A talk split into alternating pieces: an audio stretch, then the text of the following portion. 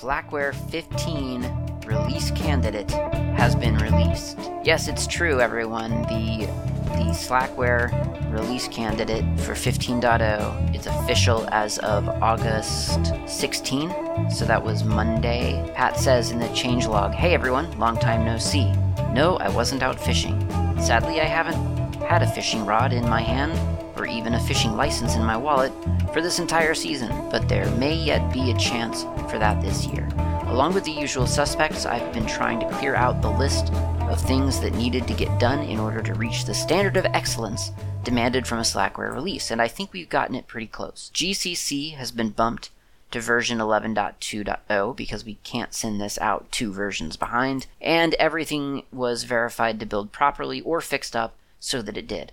I don't see any benefit to another public mass rebuild, so we're not going to do one. Anyway, without further ado, here is Slackware 15.0 Release Candidate 1. Consider most things frozen, and the focus now to be any remaining blocker bugs. We'll more than likely take the, that next Plasma bug fix release, but it's soon time to get off this treadmill. Enjoy. So that was on Monday, August 16, 2021. You're listening to the GNU World Order. My name is Klaatu, and today we're going to go through some listener feedback. The first one is from Matthias. He says that in some episode, I mentioned that I work from home. And he said, Do you care to elaborate on this topic? He says, In my experience, German companies do not offer jobs of this kind. They seem to need at least some kind of meet and greet at some point uh, in time instead of do this trivial job well for a start, we'll build trust, and then we'll hire you, that sort of thing. And yeah, that's kind of been my experience as well, really. But obviously, eventually, I got a, a job working, as they say, remotely. So, um, I, I told him in an email that this probably deserves a whole episode, but I'm going to try to spare you an entire episode of this.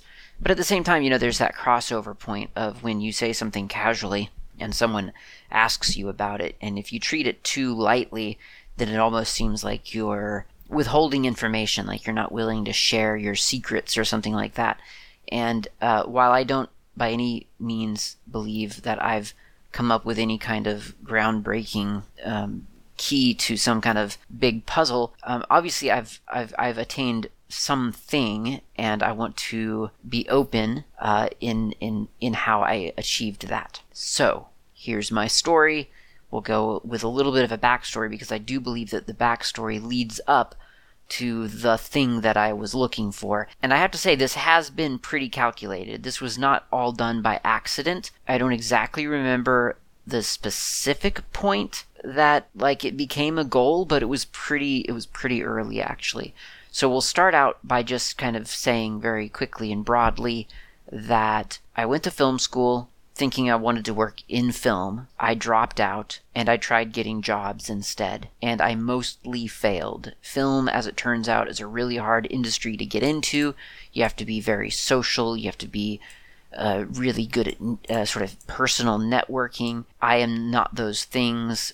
I would do really, really well on set, but people would either take credit for what I did, believe it or not, or or it would just get looked looked over as sort of one of those things that was supposed to happen. It happened, great, let's move on. I don't feel like I ever quite got the skill of being able to kind of, I don't know, take take credit for what I what I'd made possible and sort of get onto crews and things like that. So it just didn't really work out for me very well. But in around maybe let's say 2006 I made a little bit of a name for myself in a local little community uh, in Los Angeles about being sort of the guy who could convert your movie files. Like that was my big claim to fame. And people knew it, and people would refer their friends to me, and so on. And the people that I was helping were largely mm, uh, music video directors, movie directors, and so on, or editors, because they needed to get what they called their reel, R E E L, assembled so that they could go get more jobs. And the way that they were going to get their reel put together was to bring it into an application on Mac OS that sort of was a big deal at the time. It had kind of changed the editing industry. And so everyone was trying to use it, but the problem was that this application, well, it was an application by Apple running on Mac OS. Of course, its problem was that it could barely recognize any file formats whatsoever. It just was not very sort of inviting. They wanted you to use everything only approved by Apple. And so I was the guy who could take whatever format of digital or non digital movie you had and convert it into a digital format that this application could edit. Well, I, I learned that trick because I had stumbled across an application called FFmpeg. You may know FFmpeg. I certainly know FFmpeg. It's a famous video conversion tool, open source. I'd stumbled across a really, really bad GUI version of it. Someone threw a GUI around it, sort of, and published it on what I was using at the time, which was Mac. And I discovered that it was quite a powerful tool. And coincidentally, around the same time, I'd opened a magazine called the Trade Magazines. It was about the film industry. And I was reading a, a story about Jurassic Park. And some guy named Joe Letteri was being interviewed, or maybe it was Phil Tippett. It was either Phil Tippett or Joe Letteri was being interviewed, and they were saying that it was very exciting, this new Unix thing because you could render your movie files, your your the animations that you were doing. You could render them in, in this application called Shake, uh, which was later purchased by Apple as well, and then summarily killed. You could render it in this application without actually opening the application, and that idea, that concept, blew my mind. They were also talking about render farms and how they had all of the computers in their in the building helping to render this file and all these other things and I just thought this is amazing. Because at the time I was doing a bunch of file conversion. Like I was breathing file conversion. That's what I was doing all day and literally all night. I would I would run tests all night just to see like what would this setting do? What what did that setting do? And I did that for every single option practically in FFmpeg and so I was that was very much what I was interested in and the idea of being able to do this without opening a GUI application and and being able to do this across several computers, actually getting those CPU cycles contributing to that task, just it just made me very very interested in this concept. That's what put me onto unix and i started learning unix around then around 2006 maybe a little bit earlier who knows but i, I started learning unix and uh, as i was learning unix i started learning different commands and there was a, a command thing on some website somewhere saying that you could play tetris in a terminal and so I learned how to do that. Of course, it turned out to be Emacs, and you would launch this thing called Emacs, and then you would hit this weird combination of keyboard shortcuts, and you would type in Tetris, and it would launch Tetris, and you could play it in the terminal. And it was really funny and, and fun, and what, what a weird and wacky thing that was. And once I learned that, I realized the true power of a terminal. And I realized just from that sort of that little demonstration, which I did just so that I could I could entertain myself while other things were happening on a computer. It just seemed like a terminal was lightweight enough that you could sort of safely do that while your computer was otherwise rendering files or whatever. So I um, I sat down and, or, or, rather, I realized that the, the terminal was almost a computer in itself. It had applications inside of it. It wasn't an application. It was a it was a window into something it was a shell around something bigger. And so I started reading a book, Quick Start Guide. I think it was called Quick Start Guide, Peach Pit Press, I think. Quick Start Guide to Visual Quick Start Guide to Unix. People used to make fun of me for that name, for the title when they saw the book because they said, "What's visual about Unix?" Um, and it was a great book, really good. Probably, probably still would recommend it. I don't know what edition I read. It was a long long time ago now, so who knows? But it, it was a great intro to Unix, and it's kept mentioning these things called this thing called Linux. And I had already kind of started understanding a little bit about open source because after I played Tetris in Emacs, I kind of kept poking around and stumbled across the GNU Manifesto. And reading that was just another eye opener for me because I realized that software that you got for free on the internet, it, it wasn't just about being conveniently free on the internet. It was it had this larger idea behind it about sort of open access to programming, open access to knowledge, open access to all of these different things. So I discovered free software and open source through literally through Emacs and through the GNU Manifesto and through the GPL, reading all that stuff. It just that was that was the thing that that introduced me to all of these ideas in a very succinct kind of two file, three file, or, you know, th- two files in an application or two applications away. It laid it out all for me. And so I got very interested in Linux at that point and finally started and, and finally tried um, a couple of different Linux distributions. I think the, the actual first one that I ever booted into, I, I borrowed a, a laptop from someone, a, a, PC laptop, because now at the same time, a lot of things were converging here, right? So at the same time, uh, at this point, my my computer, the the computer that I was really relying on for you know to make my living, this was the I think it was a G4 tower that I'd upgraded. There there was a third party who sold CPU upgrades for a G4, I believe it was. And so I upgraded that to like as fast as it could get, and I maxed out its memory. You know, I'd, I'd done everything I could. It was just not keeping up in 2006 or whatever it was. And so I was keenly aware that I needed a new computer and that I did not have a job other than converting people's movie files, which, you know, did pay well here and there, but it wasn't consistent.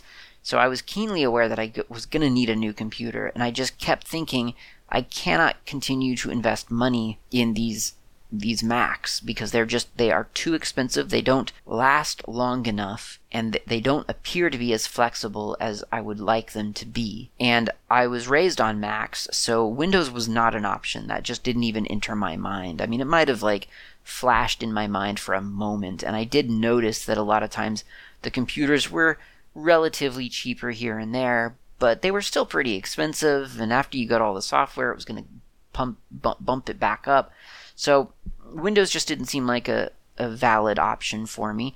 And so I decided to continue to investigate this Linux thing, which I at the time kind of felt was a sort of a a graduation or a, a um, yeah a graduation from Mac OS because I thought well Mac OS is essentially Unix and so this isn't exactly walking away from Mac OS. It's just sort of it's sort of going to a distant relative for the holidays. So I, I tested out Linux on a I borrowed a, a PC laptop from someone, and I believe the first Linux distribution I ever actually booted into was um, Mandriva. 2007, I think, or 2008. It's one of those two. That they and I remember Mandriva always did a weird numbering thing where they would they would name the version of their release. What was it? Well, I guess for the year to come.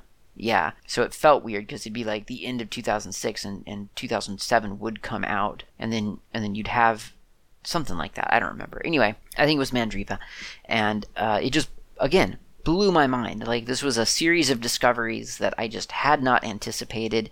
It just it made no sense. I, I was I I re, I remember booting into Mandriva and seeing those little yellow stars and just thinking that you know and just sort of feeling that this was an operating system that wasn't produced in a big flashy company in the northwest of the of the USA. Like this was something different. This was something that some small company had made somewhere and and beyond that a bunch of just random people were contributing to. I mean that that felt so powerful. It was kind of like when you hear your first independent band maybe. You know, like when you're a teenager and you realize that all of the pop music on the radio is just kind of by invisible f- sort of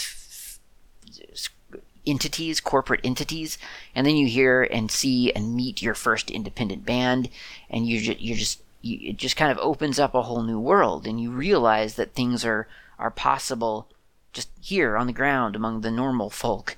Um, and it's a very exciting discovery, and that's that's kind of what Linux felt like. It was kind of that little independent indie punk band that you hear at your local uh, club rather than at the local stadium. So anyway, back back in like 2007, 2008, whatever, I happened to do some conversion for a guy who happened to work at a fairly large computer company located in California, and he got me hired there to prove that Intel chips could render video footage faster than RISC chips. They needed the, the company that he worked for and that I was about to work for needed a business case to switch from RISC to Intel. And part of that business case, they, they wanted to prove that Intel could render video faster.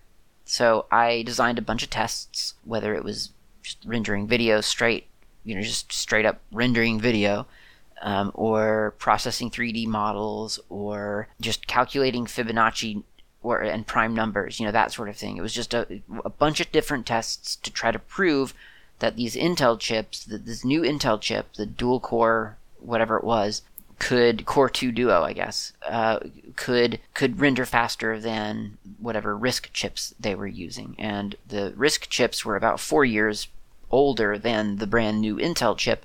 So you'd think that it would be a pretty easy thing to prove. Unfortunately, or I guess fortunately for RISC, um, unfortunately for the business case, I was not able to f- prove that Intel could render video faster than RISC. Uh, in fact, the four-year-old RISC chips outperformed Intel, I, or either either either it they equal the, the performance was either equal or sometimes Intel was just nominally better. And I'm talking about like, you know, one second faster or something like that. You know, it was like, it, it was not worlds away by any means. So I'd submitted those findings to my boss, and the project sort of fell apart. They realized that they were not going to to be able to establish the business case that they were looking for, at least from this line of investigation, and uh, they reassigned me to a different uh, project. I, I, did some QA for a while, uh, and I mean that was a fun gig, but it, it wasn't really that great. We, I wasn't getting to use any open source practically. I mean, I was I was using a little open source uh, just in my test lab, but not officially. Uh, so I quit, and uh, I'd saved up some money, so I just I quit and decided that I was going to not take work. I was not going to take a job until I found a job that had me using Linux all day, because by this time I'd realized that Linux was the way that I was going to, I guess, build a career for myself. Like that was the path that I wanted to go down, and it was the path that I felt was the correct path to go down. So I, I endured about a year of unemployment, and I pretty much ran through all of the money that I'd saved up just on normal life stuff. Moved to Pittsburgh at the time, and kept looking for jobs, was work looking for work, and sort of in that time, I contributed to Fedora and a bunch of other open source projects. And eventually I found a job through through just a lot of saying no you know like i just just did not take a job. It was it was not easy. This was a very difficult time because um, i didn't necessarily i mean i'd saved up money from the one gig in california. I had saved up money so i was able to live off of that. But towards the end i was definitely I, well I, w- I ran out of money and i ended up taking a job. Now that i'm thinking about it I, I ended up taking a job at at a kitchen uh, I was a chef for a while, for probably I don't know, maybe six months or something, or three months. Wasn't very very long, but I mean, it. I was doing, yeah, I was the, I was like an all day chef at a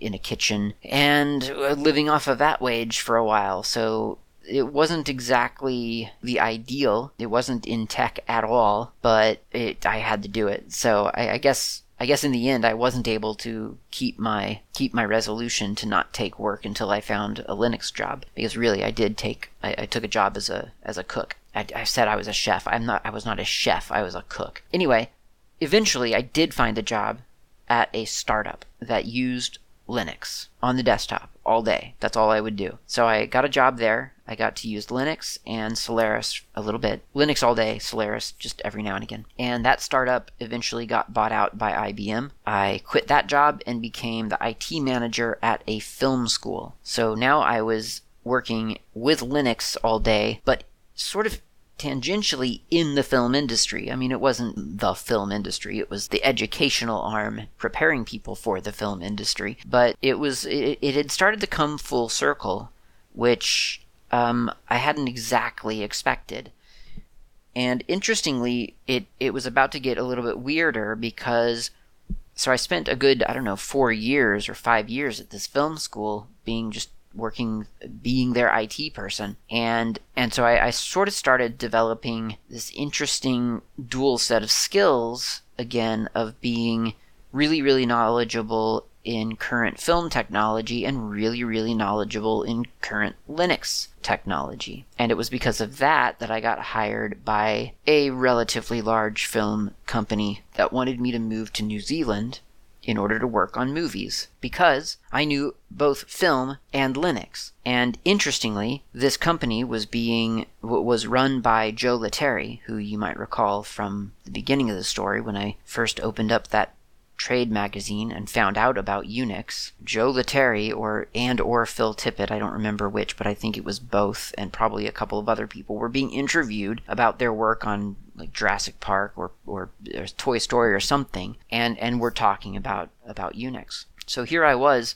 Uh, moving to New Zealand to work at the company run by the guy who, in a weird way, first told me that Unix existed. I mean, he didn't tell me himself, but he told a magazine and and I read the magazine. So that was that was interesting. And it was all because I knew both Linux and film. So anyway, that got me to New Zealand and it got me working sort of in a, a very professional capacity. And that lasted for a little while uh, until I saw a job come up at a rather large IT company, not based in New Zealand, and instead based in North Carolina in the US. And so I applied for that job, and that was a remote job. It was advertised as a remote job. It was a it was a job that did not require me to go to any physical location. And I mean that was it, right? I mean that was the thing. That was what I wanted. So I latched onto that job. I applied for it. I got in. Um, in no small part because I had already been contributing to Fedora and a bunch of other open source projects. So I feel like I had a lot of contacts sort of on the inside as it, it already. So I did get like a reference from someone inside. You know, I, I, I didn't just blindly apply.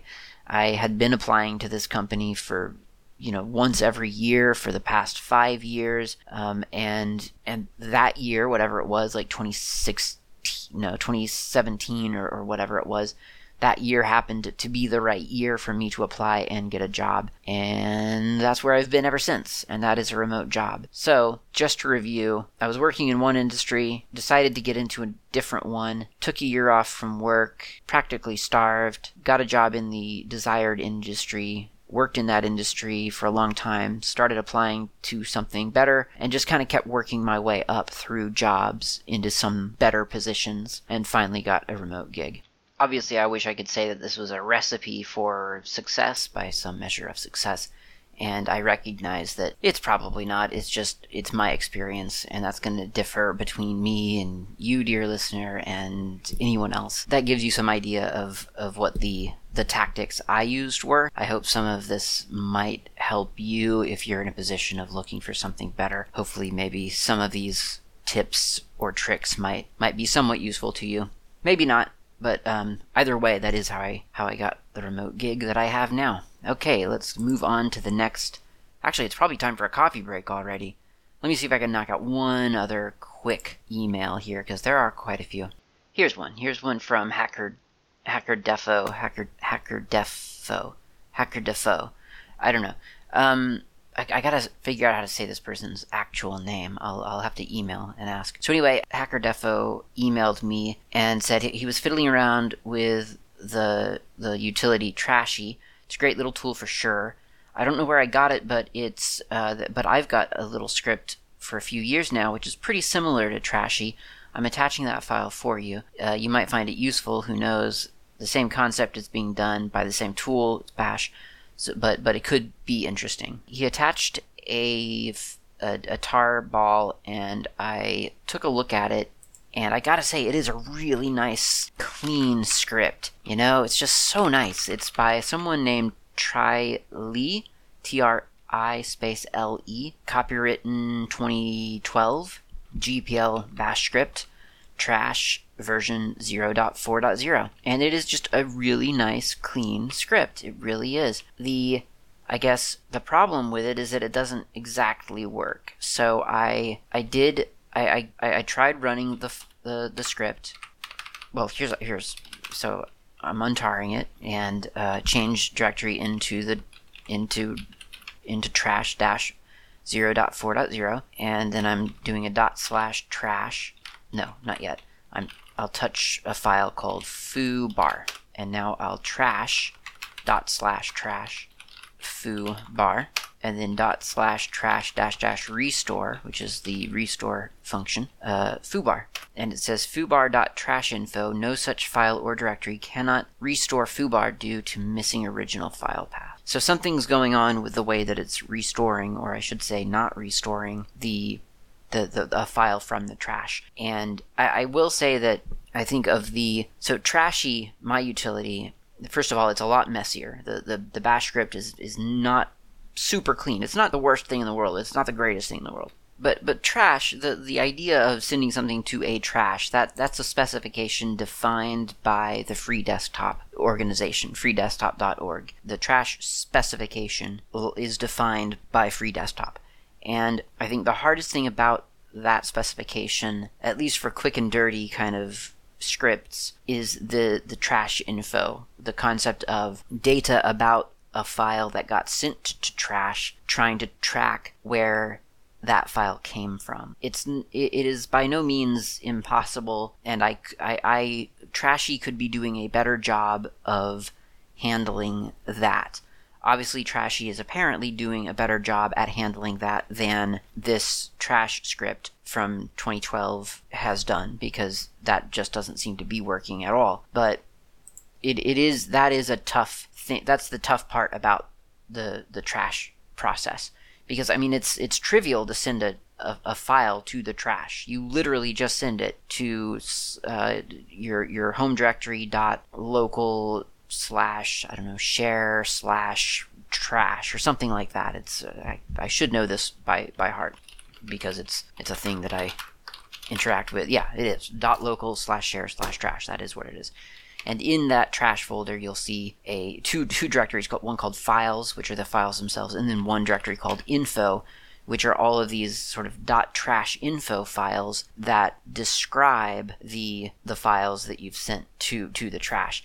And it, it's relatively easy as it is, but it becomes more complex when you start thinking about possibilities like, oh, well, what if someone sends two files by the same name to the trash? Well, now you've got two files that look like they should collide, but you don't want them to ever collide in trash because if they're being sent to trash, that's it. They're in the trash. You just want them to happily be in the trash. But then what happens when you take them out of the trash? that, that that's where it gets confusing.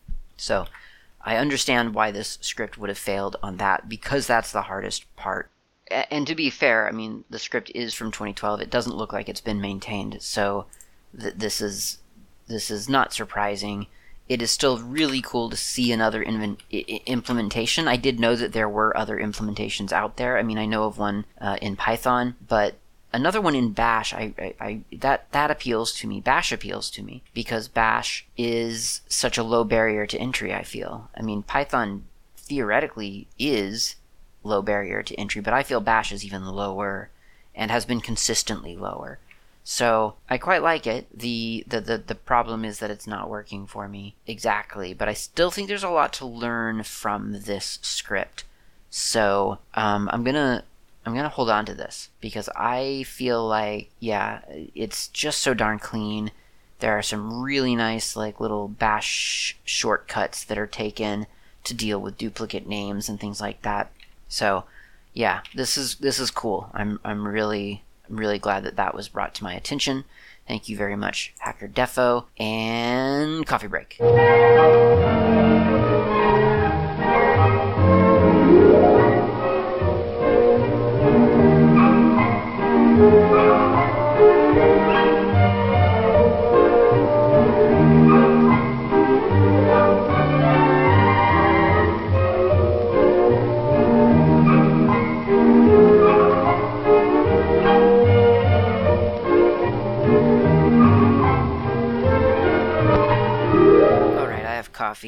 It's a Sumatra blend. Single origin Sumatra is what I was told. It comes from a coffee shop in Dunedin, which is on the South Island of New Zealand, about an hour from where I live. 36 Moray Place. That's what it's. That, that's where it is. It's called Mazagran. M A Z A G R A N. Don't know what that means, but it's a coffee shop that I had been meaning to go to for years, maybe not year, eh, maybe two years. And uh, ever since I heard about it, because they they roast the coffee beans on the day right in their store, and you can go get the freshest of fresh, freshly roasted coffee. And I was I just happened to be at like I've been in Dunedin before. It's pretty close to me, so I'm I'm there not regularly, but on occasion. And it it was always closed. It would always just get there at the wrong time. But this past weekend, I guess, I was there at just the right time, and it was open. And I saw we were walking by, I think, in the, early in the morning before they were open, and I saw the person in there roasting the coffee beans. And so I was sure to come back at 10 or 11 or whatever time it was that I finally got there and was able to purchase a bag of, well, coffee, first of all, to, to drink there, which was which was great. I just had Americano black, really nice, rich coffee, and bought a bag, about 200 grams of this Sumatra uh, c- coffee beans, and it's really, really good. It's nice, rich, deep flavor. Not not too not too dark, but but nice and and, and deep. That's that's the that's the term I'm I'm using for it. It's just a nice, rich, kind of smooth flavor. Uh, maybe not smooth, maybe just earthy. You know, it's it's really good. Anyway, highly recommended if you happen to be in New Zealand, happen to be in Dunedin, happen to be near Mazagran. Pick yourself up a bag of their Sumatra single origin coffee. I think I'll continue the listener feedback with some email from Tim. Tim says, Ahoy Klaatu, in episode 419 you lamented multiple times that Guile lacked the up arrow control P ability to recall previously issued commands. Yes, I did do that. I did lament that. Tim continues, the RL wrap package wraps input from standard in to any program to provide read line key bindings and history. So you can launch RL wrap Guile, and your REPL read eval print loop should now have read line support. It works with anything that reads from standard in. So you could even add it add command history to the text editor ed, rlwrap ed example.c. The man page should provide a number of details on how to get rlwrap to provide additional functionality, but it's a great little tool to have in your tool set. Thanks for all the GNU World, episode, uh, GNU World Order and HPR episodes. Thank you, Tim, for that feedback and for telling me about this amazing tool. So it turns out, dear listener, if you've never used rlwrap, that it is as it, it is exactly as Tim advertises. It's a brilliant little tool so if I search for it in on Slack builds, it looks like it is contained on Slack builds, so that's convenient. And if I look at the requirements, it doesn't look like it does have requirements. I mean, beyond what Slackware installs anyway. So for, for, for me, this is um, no requirements. Obviously, if you were using a distribution that maybe, I don't know, didn't ship with something, you might have different requirements. But I'm to install it right now and then I'm going to once it's finished here yep um, then I'm going to try it. RL wrap guile. And there's my little um, REPL prompt. So I'll do a, a, very simple thing. I'll just do plus one one return it tells me that that's two. So now I'm gonna hit control P. And there it is the same prompt or the the, the history rather. Oh wow. Quite a long history. Well that's that's fantastic. Um, I don't remember how to get out of there. Oh, Control D. So that's a really, really cool command. How amazing is that? It just inherits read line. Wow, that is nice. I mean, yeah, that that's really, really useful. So that's RL wrap. That's R L W R A P. Look for it on github.com slash hanslub42. That's H A N S L U B 42 RL wrap very very useful. And and even if you're not using it for guile, I could as Tim says, you could you could envision yourself see you could see yourself using that with something else, whatever application you're using that doesn't have that functionality. Wrap it in RL. So thanks, Tim. That's a great tip. Okay, now I have a couple of emails from Hacker Defo, and these are really great emails. They're a little bit long. They're they're they're quite thoughtful.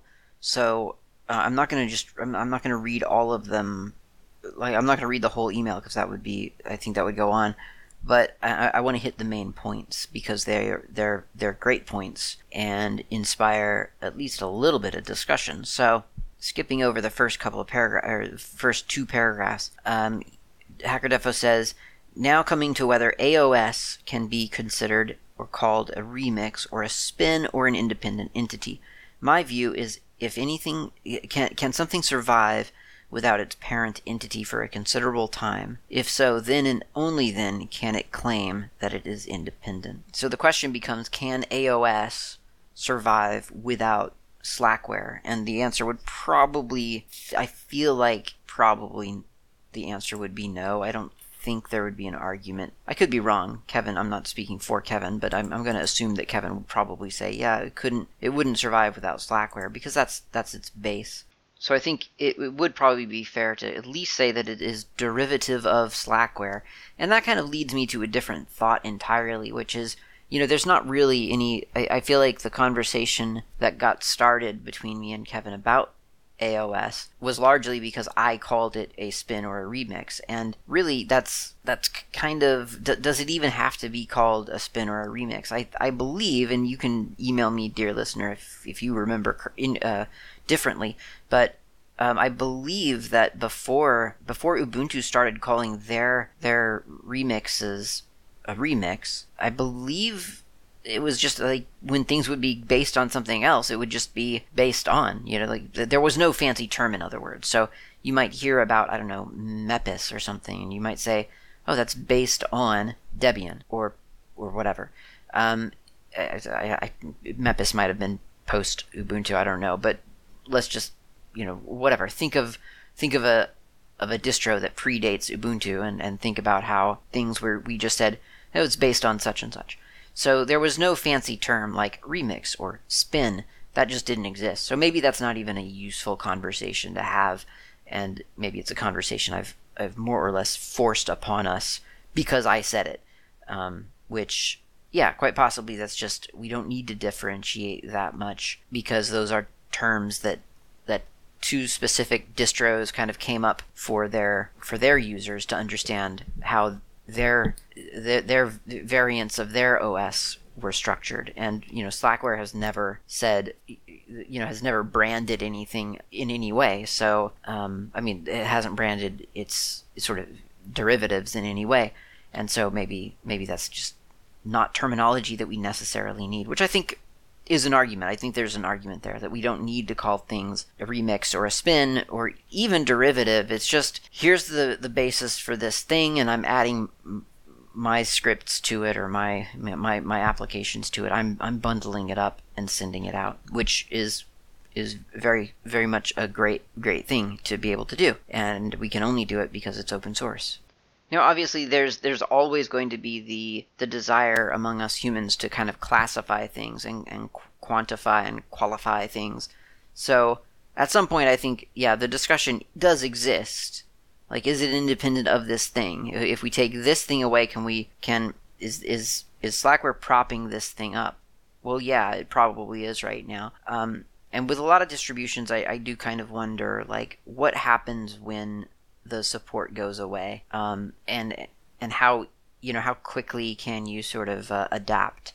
And I guess for myself, you know, I'm, I'm, i think about those sorts of things often because I mean, we all know change is part of life. That's just something that happens. So you, you do have to kind of think about that sometimes. You think, well, what would happen if if if my favorite distro made a change that I I, I don't care for? Like what would i do? What's my what's my plan b? And and it's an important question to ask for both the users and the maintainers obviously because yeah if if something that you're relying on disappears what do you do? Well, how easy is it to pivot and to take those scripts and applications that you're bundling with this thing and then bundle it with something different entirely? And I think for Slackware, a lot of people sort of see probably Arch as the nearest cousin. Um, and I mean, I know Arch is also considered a very close cousin to Gentoo as well. But you know, half a dozen, six of this, half a dozen of the other, right? I mean, Gentoo and Slackware are often kind of considered within the same branch as well. I mean, they're not, but I mean, they're. I guess they appeal to a certain the, the same sort of audience. So yes, how how difficult is it to pivot? And yeah, you have to keep that sort of thing in mind. It's a good thing to keep in mind. It's a good thing to kind of keep, I think, to stay up on what's available and what state those things are in. I like to look at BSD sometimes. I like to look at CentOS sometimes. I like to look at, at, at, at the progress of, of other distributions just to kind of just to look at them you know keep evaluating because you never know things change whether whether the distribution changes or whether you're just you, you change your your needs or or wants might change so it's always good to sort of recognize i guess that that yes, there's a dependency here, and that's okay, or I'm not comfortable with that, so I'm gonna make sure that I'm, you know, keeping it, keeping tabs on something else. It's just an important conversation to have internally as well. HackerDefo then says, bug reporting. My view is simple. You should file a bug report if you can. The Bhagavad Gita recommends working without attachment to the fruits of our activities, without attachment to the result. Of course, we mere mortals can't do it all the time, but we can keep it in mind at least while reporting bugs. You inspired me to file my first bug report. I was testing Mageia and tried installing Git Cola on it, but it had a few unmet dependency issues. Now, I was just playing around with Mageia and wasn't going to keep it for long, but still I filed a bug and it got resolved. Uh, this is Klaatu again, and yes, he is correct. He even sends me a, a little link here that I can uh, maybe I'll put in the show notes or something, because this is really cool to me. It's it's nice. I think I think the the more bug reports you file, I think the more disconnected you become to this. Possibly not, but for me, I think that's that's true. You kind of lose track of like what the success rate actually is, and so having a bug that one can actually point to and say, look, it does sometimes work, is really nice. Um, and this this bug identified that while installing Git Cola on Mageia Cauldron 64-bit, uh, there's an error about sorry this package cannot be selected Git Cola 392 due to conflicts with lib64 Qt 5 Web Engine Core, uh, and then it actually drills down a little bit further into lib ICU I L uh, I 18N, um, which is uh, something that I guess the web engine depends on and can't be satisfied.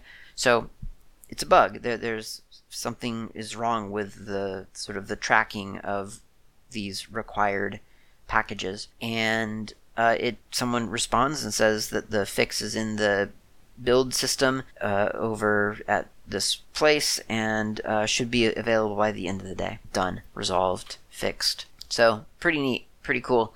Um, it's just nice to see results like that because, as I've said, sometimes it does seem a little bit discouraging, as if though a bug report just gets filed away and, and sort of forgotten.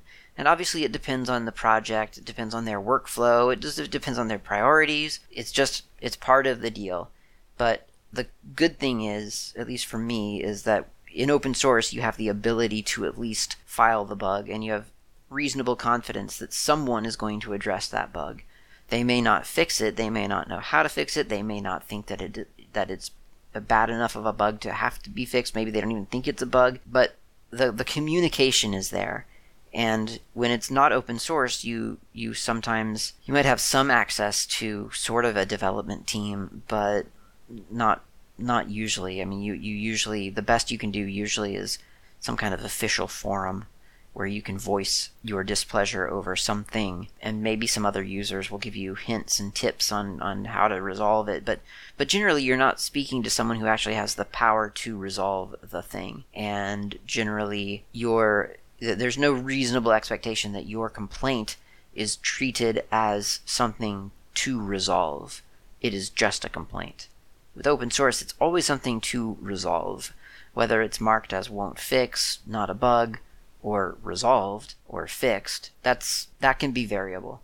But that bug report is being filed with the development team as a development task, and that's a big deal. Here's something different. This is very cool. So on Mastodon, Black Kernel reached out to me and said that they had created a reimplementation of a trash function. Well, I'll just read. I just wrote, read, mostly stole, the beta version for a program based on the idea behind Trashy by modifying the UUtils project's Rust implementation of RM. The reason why one might find it useful is because Trashy doesn't handle command line uh, flags the same as RM. So if you try to alias RM equals Trashy, it doesn't always work. This should fix that, as what I am doing is intercepting the parts of RM where the file would be removed and instead moving it to XDG data home trash files. Well, this intrigued me for, for many reasons because, first of all, the design is so obvious. it's just such a good idea.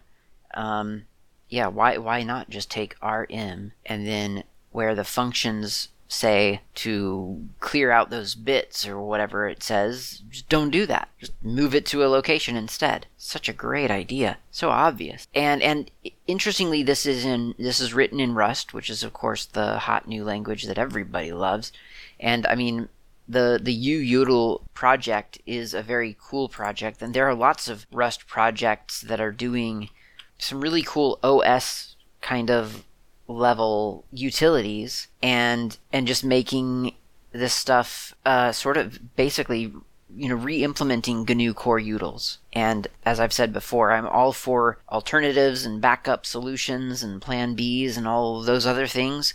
And heck, I mean, some of these core utils could probably use a little bit of, of revision. So it, it's kind of a cool idea, and and to take the RM utility, which I don't know why anyone would be re-implementing that anyway. As I've said before, I don't believe that RM is a useful command. I don't think it's ex- effective at what it does, and I don't think that there's any. It's just one of the worst commands. It really is. As I've said before, RM admits in its own man page or info page that it is not fit for purpose. It tells you not to use RM and to use shred instead because it, it admits that it doesn't do its job of removing a file. So I don't see I don't see why RM should ever be re-implemented, but it's a great idea to take the RM code and essentially transform it into a sensible trash command instead. So I built the command. He he calls it waste paper basket WPB, and and and it's a you know it's sort of a beta version for sure, because I mean it was really probably kind of quickly done or whatever. But I mean it's really really nice. And there's a to-do list such as add a way to restore the files from trash. Um, there is a framework, but there's no way to operate it yet. Uh, optional, add a pass through for shred. That's nice. Add a way to empty trash from from the terminal. Uh, so like a dash dash empty command or something like that. Great. It's it's fantastic.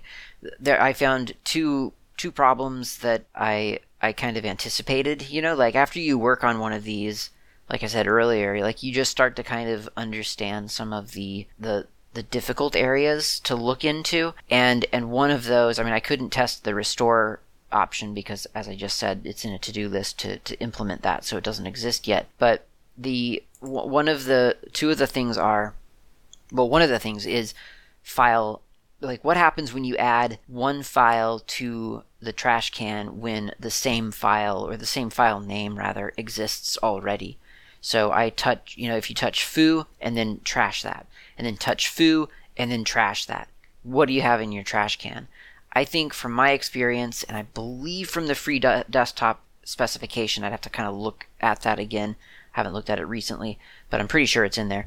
From my expectations of, of Linux, I would I would go to the trash can, I would open it, and I would see foo, and then foo space parentheses one parentheses. That's what I would expect.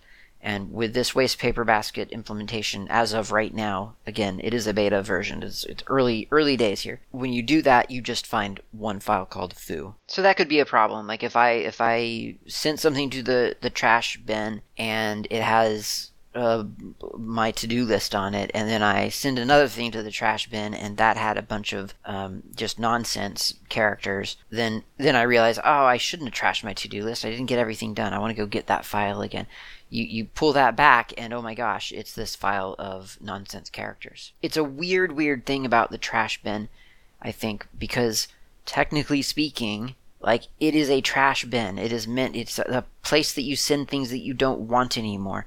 So it feels weird as a trash implementer to, or a trash can implementer, or a manager to have to think about the sanctity of data in the trash can. You just don't think that that makes sense, and you almost kind of think, well, it just doesn't matter. Like if you sent it to the trash, that's your fault if it gets ruined. Like you sent it to the trash in the first place. But I mean, the point is of the trash can is is to be that buffer between yes, I no longer need this and oh, actually, I still did need that. So there is this weird thing where you have to be really kind of overly cautious with people's data, even in the trash can. And so that's one thing that I think uh, Waste Paper Basket could implement and and maybe it will. Uh, and then the, another issue was that when I trashed a directory, it didn't seem to recognize it as a directory. So the the WPB-R didn't work the way that I expected it to, which I, I don't really know why. Um, and so I filed two bugs on that. Speaking of bugs, and and it's a really exciting project. I mean, it, it really is. It's very cool. I wrote Trashy in Bash because I believe strongly in the accessibility of Bash, but having and, well, actually, yeah, and and in fact, I will point out that the dash dash restore function was not my function. That was a contribution from someone some to me a random person on GitLab just decided I'm going to make your trashy utility better, and they did, and that was really really cool. So I, I I like Bash for that. Just kind of like anybody can probably expect to read and understand the code, which doesn't exist with Rust. But at the same, you know, when you really think about it, like the idea of re-implementing RM, of fixing RM essentially, and making it into a trash utility instead of a, a poorly done shred utility, just that that's really an exciting prospect to me. So I don't know if Waste Paper Basket's going to be the thing to do that. I don't know if that's even what Waste Paper Basket aspires to be or to do, but I think it's an exciting idea, and I am definitely going to keep my eye on that because it's just great. I mean, it's it's a really really cool, and a lot of the Rust utilities that I've seen have been really really cool. Um, there are quite a few out there that have really pleasantly surprised me. Not that I didn't expect them to be good, just that they happen to be better than what I expected. So it's kind of an exciting space, all these system utilities being re-implemented in, in Rust. So check out Waste Paper Basket. I will definitely include a link in the show notes, and I highly recommend looking at both it and the code because I mean Rust isn't a simple language. It, it's pretty it's pretty out there, um, but I mean compared to bash, I guess. But um, it, it's nice to see some simple, you know, this is a relatively, currently at least, a relatively simple application. So looking at its code and kind of looking at the structure of the project can be quite educational as well. Lots to lots to appreciate about this. So thanks, Black Kernel. That, that's really, really neat. And last but not least, we go back to Hacker Defo, a different email from Hacker Defo. Lots to say, but this one is um, well, yeah, no, this is actually really interesting stuff. Okay, so anyway, I'm going to just try to hit the highlights again. He's got ideas on how Slackware could be better. He says he admits he's not a, an expert on Slackware, but here are my personal opinionated recommendations for Pat and company. And this is in, in response to me having said something about Slackware and its slow and uncertain release cycle. So I may have sounded overly negative if I it, the, the way I said that. I'm not sure. I don't remember. But um, if that's the case, I should probably clarify really briefly that, that I actually quite quite appreciate the slow and uncertain release cycle of Slackware. It is not actually a, a bug, in my opinion. It is a feature. So that said, here's his idea. Here's Hacker Defo's ideas about uh, Slackware. First, open the doors for new contributors. Slackware currently does not have an official procedure to become a code contributor or developer to the project. Second, open an issue tracking system. Third, instead of one giant DVD, just focus on one desktop environment. Inclu- only include general necessary applications like LibreOffice, Firefox VLC, and a few system administration utilities. Yes, include the libraries and headers for re- uh, required for compiling stuff, and that's it. Leave the other desktop environments like XFCE and LXQt and Mate and all those other things to the community. Help the community and w- with technical know how when needed, but leave it up to them to release and update these things as necessary. And then fourth, offload everything else dropped from the DVD over to the slackbuilds.org and help the community in maintaining that stuff. So that's Hacker Defo's ideas about how Slackware could maybe refine its process, with a full admission that Hacker Defo has no idea how Slackware currently structures things, uh, which is fine because these are really, really great ideas. These are really, really strong, I think. Whether or not they're necessary is a probably a different discussion. And and certainly even the definition of necessary would be a different discussion. Because first of all, in order for these to be necessary, you have to admit that, you know, change is is is required. And I think a lot of people, including myself, to be clear, don't really see the need for, for any immediate change here. Uh, this Slackware is is doing exactly what Slackware has always done, or or maybe not always, but ever since I've been using it, this is this is the this is the cadence, this is the way that it is developed, and for for a lot of its users, that's really really fine. Um, I, I absolutely appreciate the stability of Slackware. I don't just appreciate it, I rely on it. Especially with Flatpaks now, it's even easier than ever before. I mean, really.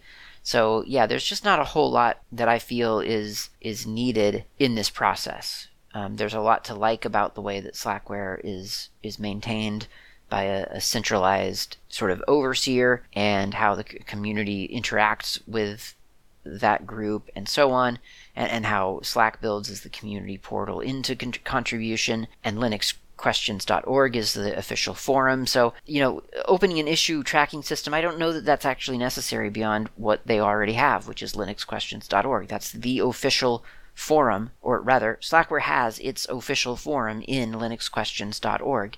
You can speak to the development team through linuxquestions.org. You can speak to the development team through Slack builds, user lists. So uh, yeah, Slack build user list. So there are there maybe from the outside it doesn't seem very open, and that's probably a problem. That is a perception. You know that, that that's a problem. Like if, if people are looking at you and, and and they can't figure out how to get in, then yeah, I think that would be a problem. And so there are arguments, I think, that yes, some things should change, but how urgent it is and and and how that change needs to happen, I don't know. I think there's there's a big conversation there. But once you get to the point where you think, well, yeah, it, it could it could get better, it could be better. Let's let's change this. Then then these are really good ideas and i don't think these these I, I don't think these suggestions these four suggestions are super far off what's already being done with projects like salix os and what was done for zenwalk i don't know i'm not, I'm not clear on the status of zenwalk these days but certainly salix and, and historically zenwalk and porteus that's a good one and even Slax before they switched over to the debian base. Slax had a similar kind of thing going on. Well no Slax well either way. So there these are these are good ideas. I think they're good notes on how a project maybe ought to be managed. But i, I do feel like there's a strong sense that slackware is is in a is as healthy as ever and and probably doesn't necessarily need to change in order to make any of its current users happy. And i say that with you know very precisely. So doesn't need to change to make its current users happy. I think there's a different conversation to be had about how to attract new users, how to make sure that the project uh, is resilient and can could withstand the loss of one or more of its development team. There's a lot of conversation around all of that, and ho- hopefully people are having that conversation. Um, I have heard on a on a long time ago uh, an interview on Dave Yates's podcast called Lotta Linux Link. It's it's links. It's gone now, but um, it was an interview show that he did. I think with Robby Workman. I'm pretty sure, and he asked very bluntly, like, "What's the the plan? What's the succession plan? Should Patrick Volkerding ever stop making Slackware?" or become unable to make Slackware for some reason. Like what what happens then. It was said in that interview, as I recall, that there is a plan B and that it is something that they've discussed and something that they've planned for. I can't verify that, I don't know, but it's apparently something that someone has thought. But as I keep saying, we all know change is part of life. So, you know, if, if Slackware, at some point, Slackware is going to change, right? It's going to either stop or it's going to change. And, and that'll mean something. We don't know what it'll mean, but it'll be, it'll mean something is different and hopefully it would be for the better. Um, and, and who knows, maybe there's something better after that change. But for now, I guess, I guess I am, I am very complicit and complacent in the fact that I just kind of like Slackware being Slackware. I don't know that it's essential that, it, that the, the, DVD has a bunch of applications because, to be fair, I don't use a bunch of the applications. But then again, there are lots of applications that I only discovered because they were on the Slackware disk. So yeah, I guess it's just a balance. It's it's a balance of of of what would be best, and it's hard to say what would be best. Um, it's really easy to say, well, everything's been working up until now and certainly continues to work, so I guess that's good enough. And and I guess that's more or less where I am with Slackware and have been since I don't know 12.0 or 12.1 or whatever was the, the release that I started with. Yeah. So either way, good ideas, good suggestions, a great great suggestion of how to structure a project, I think.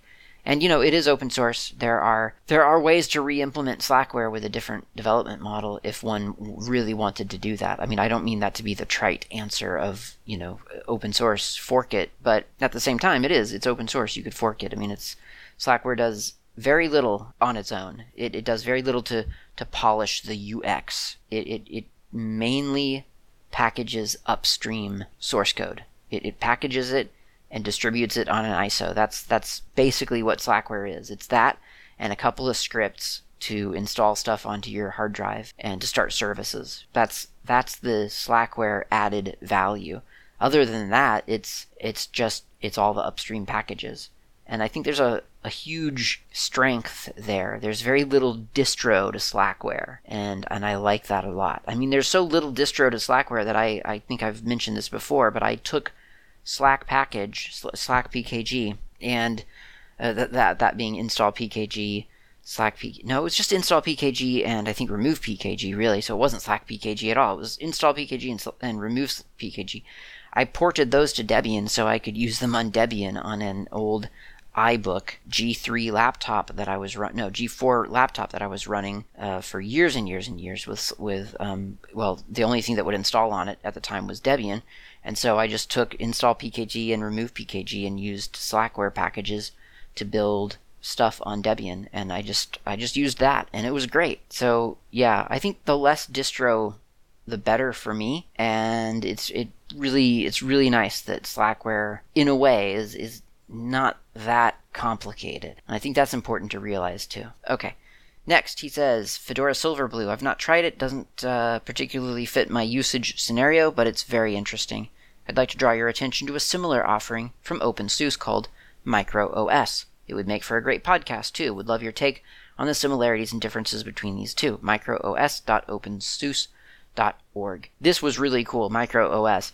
I, I should do more on this. I, I, I had not heard of it, or maybe I'd heard of it, but I hadn't really delved into it until this email. This email made me actually click a link and go there and check it out. Really, really neat. It is different than Silverblue in the sense that it uses it's it's really its main its main leverage is Btrfs, BTRFS, and it is doing really cool things with snapshots like uh, uh, you know file system level snapshots. I, I had a, a couple of weird quirks with it. I just I just installed it into a virtual machine. I did not install it on a hard drive. wasn't quite ready to blow away my Silverblue install yet, but I did install it into a virtual machine and and really really enjoyed it. I mean, I always enjoy OpenSUSE. I think it's a fantastic distribution. They they they have a long term support thing that I really really love. I should, I really ought to be using it more often than I am.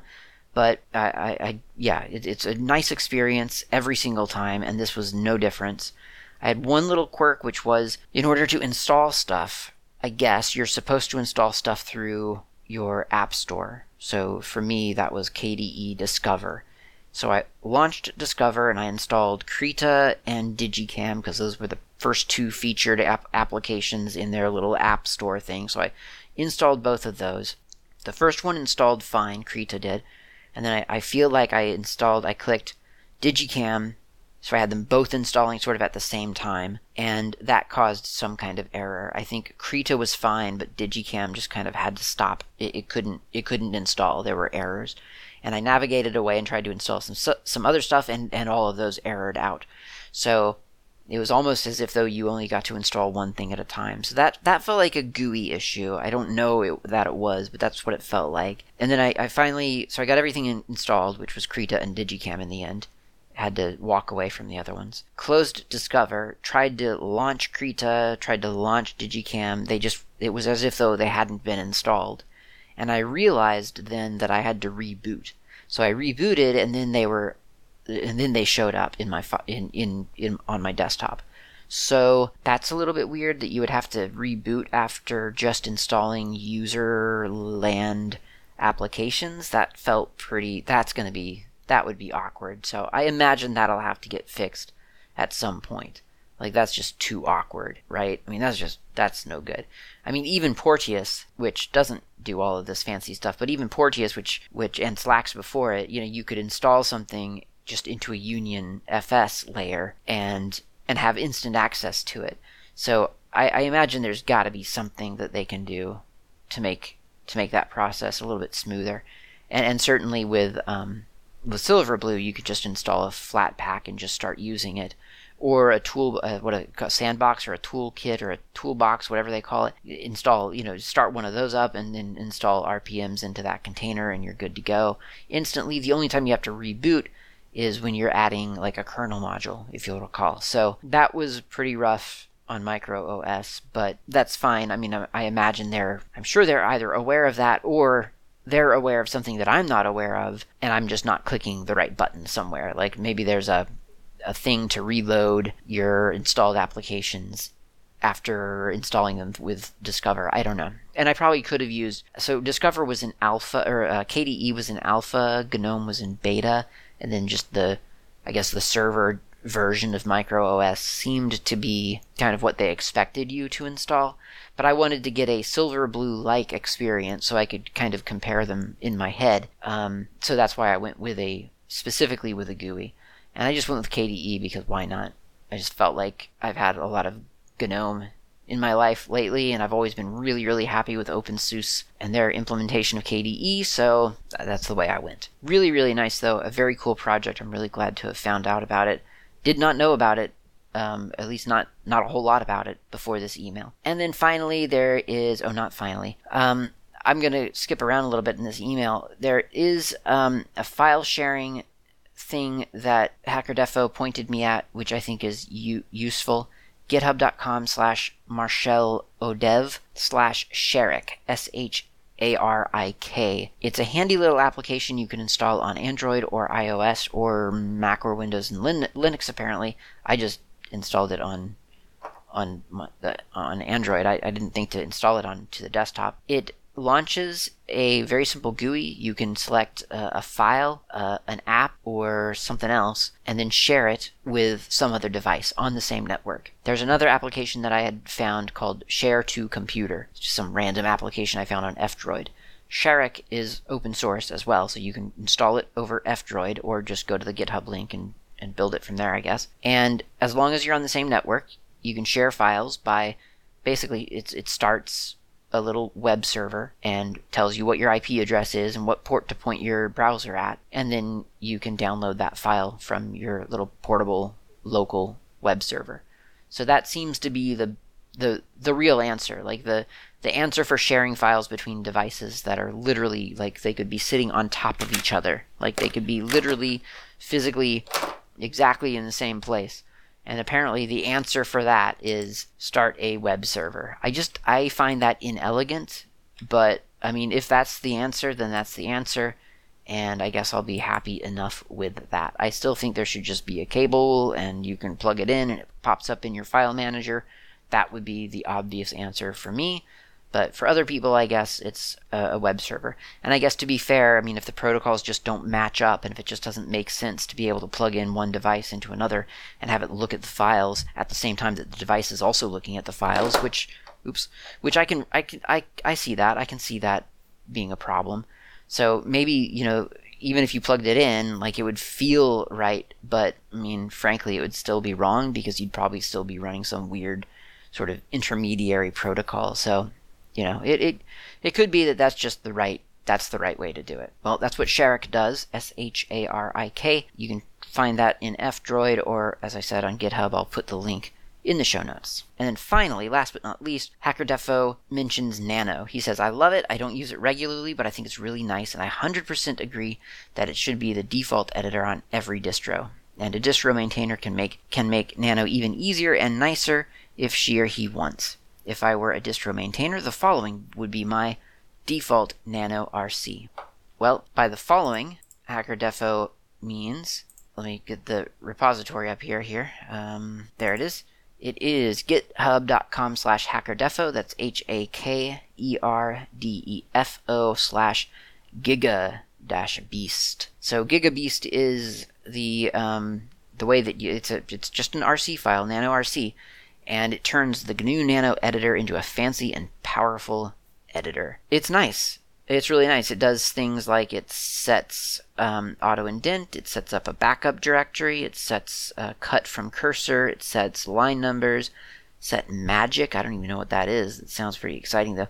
Set speller, a spell dash x dash c, trim blanks, white space, all kinds of things. So lots of um, oh, and there's bindings, new key bindings here. So yeah, there's a there's a bunch of stuff. Oh, colors, a color theme. Yeah, there's a bunch of stuff here that I imagine could be very very useful. Quite quite uh, kind of inspiring. And so it's interesting too, because um, Hacker Defo, and then I think someone else mentioned this to me as well. I'm sorry if someone if someone other than Hacker Defo mentioned this to me. I apologize. I can't find can't find it right now. But someone mentioned, and it might maybe it was just Hacker Defo. But um, the Nano was was sort of created to mimic Pico, and in fact, this this repository highlights that that very that very thing. It says GNU Nano was designed to be a free replacement for the Pico text editor part of the Pine email suite from the University of Washington. It aimed to, quote, emulate Pico as closely as is reasonable and then include extra functionality, close quote. That's from GNU Nano's website. So that's why Nano is the way Nano is. And to me, it feels weird because I think, okay, well, it's GNU, some text editor, and I just think for cohesiveness, I would have thought that the keyboard shortcuts would be very similar between those two. And of course, they're not at all. And the reason for that is because Emacs is Emacs and, and Nano is essentially Pico. So for people who who who are used to Pico, and, and I'm, I, I know that there are those people, like people who went to university at some point might have, you know, encountered Pine and Pico. They were very popular at one point. So I can see how there'd be a whole group of people who just, as far as they know, that's what an editor ought to feel like, and so it makes a whole lot of sense to them. For me, of course, it falls flat. It just seems like an annoying, kind of awkward. Wouldn't it be better if it were more like Emacs kind of thing? But I get it. I, I totally get it. And and you can't be any more intuitive than just putting the the, the, the really important keyboard shortcuts down at the bottom of the screen for everyone. I mean, you have to admit that is really nice. I think the thing that uh, that screws me up are the are the little things that you that you just don't think about until you, you need them. And you don't even think about them then. You just think okay well I want to select something. And so you hit a keyboard shortcut that on Emacs would totally work for you and it doesn't work for you here. And so then you get confused and you just want to exit the application. But I think I'll try this uh, this nano RC file and see how it treats me for a while. I mean, I can't promise that I'm going to use it in real life for very long because in real life, um, Emacs really is just kind of a workhorse and it just lets me do all kinds of things very quickly.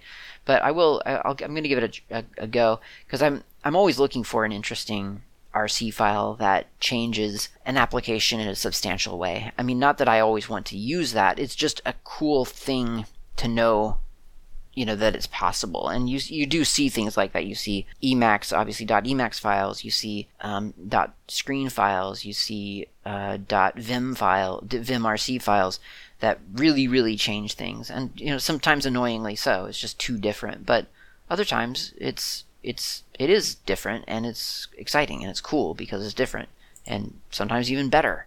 So I'm gonna try GigaBeast. You should try GigaBeast if you're if you're curious about how to make Nano more appealing to yourself. And I think that's everything, all the listener feedback. So, next episode, we're going to talk about LLVM. Talk to you then.